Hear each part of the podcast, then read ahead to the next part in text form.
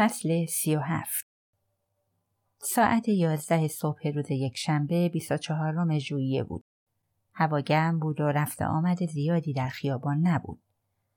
ونسا حواسش بود که به بقیه آشناهای نیتن بر نخورد. به سمت شمال رفت و از روینوک گذشت. وارد جاده شنندو شد. با سرعت 110 کیلومتر در ساعت و تا جایی که می‌توانست به دقت حرکت می‌کرد. حواسش بود که هر بار می‌خواهد به لاینی برود حتما راهنما بزند. آینه را نگاه می‌کرد. مواظب بود به هیچ ماشینی برخورد نکند. روی صندلی شاگرد و روی زمین گنجینه ای از طلا قرار داشت. گنجینه ای که یک قاچاقچی از یک دار و دسته مواد مخدر دزدیده بود. و سپس یک نفر دیگر آن را از آن قاچاقچی دزدیده و ونسا هم آن را از او دزدیده بود.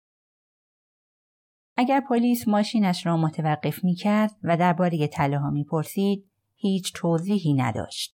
برای همین حواسش بود قوانین را رعایت کند تا پلیس به او اختار ندهد. وارد شهری کوچک شد و به سمت فروشگاهی کوچک رفت. روی تابلوی فروشگاه نوشته شده بود لوازم مدرسه. نزدیک در ورودی پارک کرد. دور بر پارکینگ را نگاه کرد. تفنگش را در ماشین گذاشت. صبح روز یکشنبه و پارکینگ کاملا خالی بود. پتویی را که از خانه نیتن برداشته بود روی گنجینه طلا انداخت. تفنگش را هم زیر پتو گذاشت. نفسی عمیق کشید، از ماشین پیاده شد و در را قفل کرد. در زمانی کمتر از ده دقیقه ده کول پشتی مدرسه به رنگ سبز ارتشی خرید. صندوقدار گفت حتما یه عالمه بچه دارید. پول را نقد پرداخت و به صندوقدار جواب نداد. پول پشتی ها را داخل ماشین گذاشت و راه افتاد. یک ساعت بعد پارکینگی کنار اتوبان دید. ماشینش را پارک کرد و وقتی کسی حواسش نبود جعبه ها را داخل کول پشتی ها گذاشت. دو کول پشتی خالی ماندن. باک بنزین را پر کرد. در رستورانی بین راهی غذا خورد. در اتوبان شماره 81 بین روینوک و مریلند بی هدف رانندگی می کرد. می‌خواست وقتش را بگذراند. نمی توانست ماشین را پارک و آن را کنار خیابان رها کند. برای همین در ترافیک حرکت می کرد. صبر کرد هوا تاریک شود. من در فرودگاه سنخوان هستم. هوا گرم و معطوب و فرودگاه شلوغ است. منتظر پروازی به آتلانتا هستم. بلیتم را به اسم مالکوم بنیستر خریدم. گذرنامه مالکوم فعلا مشکلی ندارد ولی چهار ماه دیگر منقضی می شود. بار آخری که از این گذرنامه استفاده کردم وقتی بود که همراه دیون برای سفری دریایی به باهاما سفر کردم. انگار این اتفاق در دنیایی دیگر افتاده بود. دوبار به ونسا زنگ می‌زنم و با هم رمزی صحبت می‌کنیم. خبرهای خوبی می‌دهد. تله سالم هستند و او در جاده ها پرسه می‌زند. اگر کسی صحبت های ما را گوش می‌داد بدون شک سر در نمی آورد که منظورمان چیست. ساعت سی و سه دقیقه بالاخره سوار هواپیما می شوم. یک ساعت در کابین هواپیما می نشینم. خلبان هیچ پیامی نمی دهد. بادی شدید می وزد. دو بچه پشت سرم نق می زنند. دمای هوا لحظه به لحظه بیشتر می شود. چشمهایم را می بندم و سعی می کنم چرت بزنم. مدتی طولانی نخوابیدم و تقریبا یادم رفته که چطور باید بخوابم. به نیتن فکر می کنم و به وضعیت اصفباری که الان دارد. دلم برایش می سوزد. به ونسا فکر می کنم و به اینکه موقع برخورد با مشکلات لبخند می‌زند. درست است که الان تله ها را پیدا کرده ایم. اما معلوم نیست بتوانیم حفظشان کنیم. وقتی از خواب بیدار می شوم، هواپیما هنوز در آسمان است و تلو تلو می خورد. دو ساعت بعد در آتلانتا فرود می آیم. در صف گذرنامه دقت می کنم سراغ معموران سیاه پوست و دقیق نروم. سراغ پسری سفید پوست و بی تفاوت می روم که بی حوصله و بی دقت به نظر می رسد. گذرنامه ام را می گیرد. نگاهی به عکس مالکوم بنیستر می کند که نه سال پیش گرفته شده است. عکس را با چهره مکس رید بالدوین تطبیق می دهد. ولی اصلا توجه نمی کند و متوجه تفاوت من با مالکوم نمی شود. از نظر سفید پوست ها ما سیاه ها همه مثل هم هستیم. فکر می کنم تا الان FBI خبردار شده است که من دو روز پیش کشور را ترک کردم و به جامایکا رفتم. اما نمی‌دانم FBI من را زیر نظر دارد یا نه. بعید می‌دانم اینطور باشد.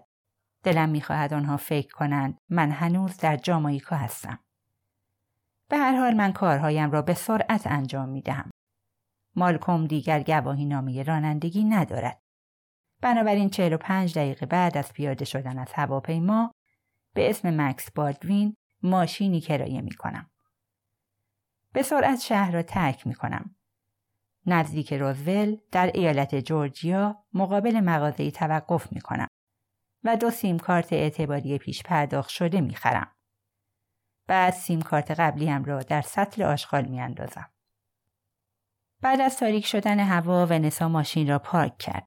تقریبا دوازده ساعت بود که رانندگی می‌کرد و دلش می‌خواست از این ماشین خلاص شود. چند دقیقه پشت فرمان نشست. تاکسی دید که به سمت ترمینال روینوک می‌رفت. شنبه شب بود و ساعت کمی از نه گذشته بود. احتمالا جاده ها خلوت بودند.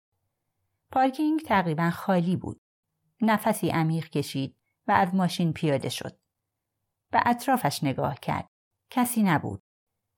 کول پشتی ها را از روی صندلی جلو برداشت و داخل صندوق عقب ماشین خودش گذاشت. به زحمتش کول پشتی سنگین را جابجا جا کرد. ماشین را پارک کرد و کلیدش را برداشت. اگر کارها طبق نقشه پیش می‌رفت تا چند روز دیگر کسی متوجه ماشین نیتن نمی‌شد. وقتی دوستانش متوجه غیبت او می شدن، به پلیس خبر می‌دادند. پلیس ماشین را پیدا می کرد و سعی می کرد قطعه های مختلف این پازل را کنار هم بچیند. بیشک نیتن درباره سفر با هواپیمای خصوصی با دوستانش حرف زده بود. بنابراین پلیس سریع رد پای او را دنبال می کرد. نمی‌دانستم که پلیس متوجه می شود نیتن کلی همان ناتانیل کلی است یا نه. تا وقتی که مقامات جامایکا به او اجازه نمی‌دادند با آمریکا تماس بگیرد کسی نمی‌دانست نیتن کجاست. نمی‌دانستم ممکن است به چه کسی تلفن کند. احتمالا روزها و شبها را میشمرد و منتظر بود من با ساکی پر از پول او را نجات دهم.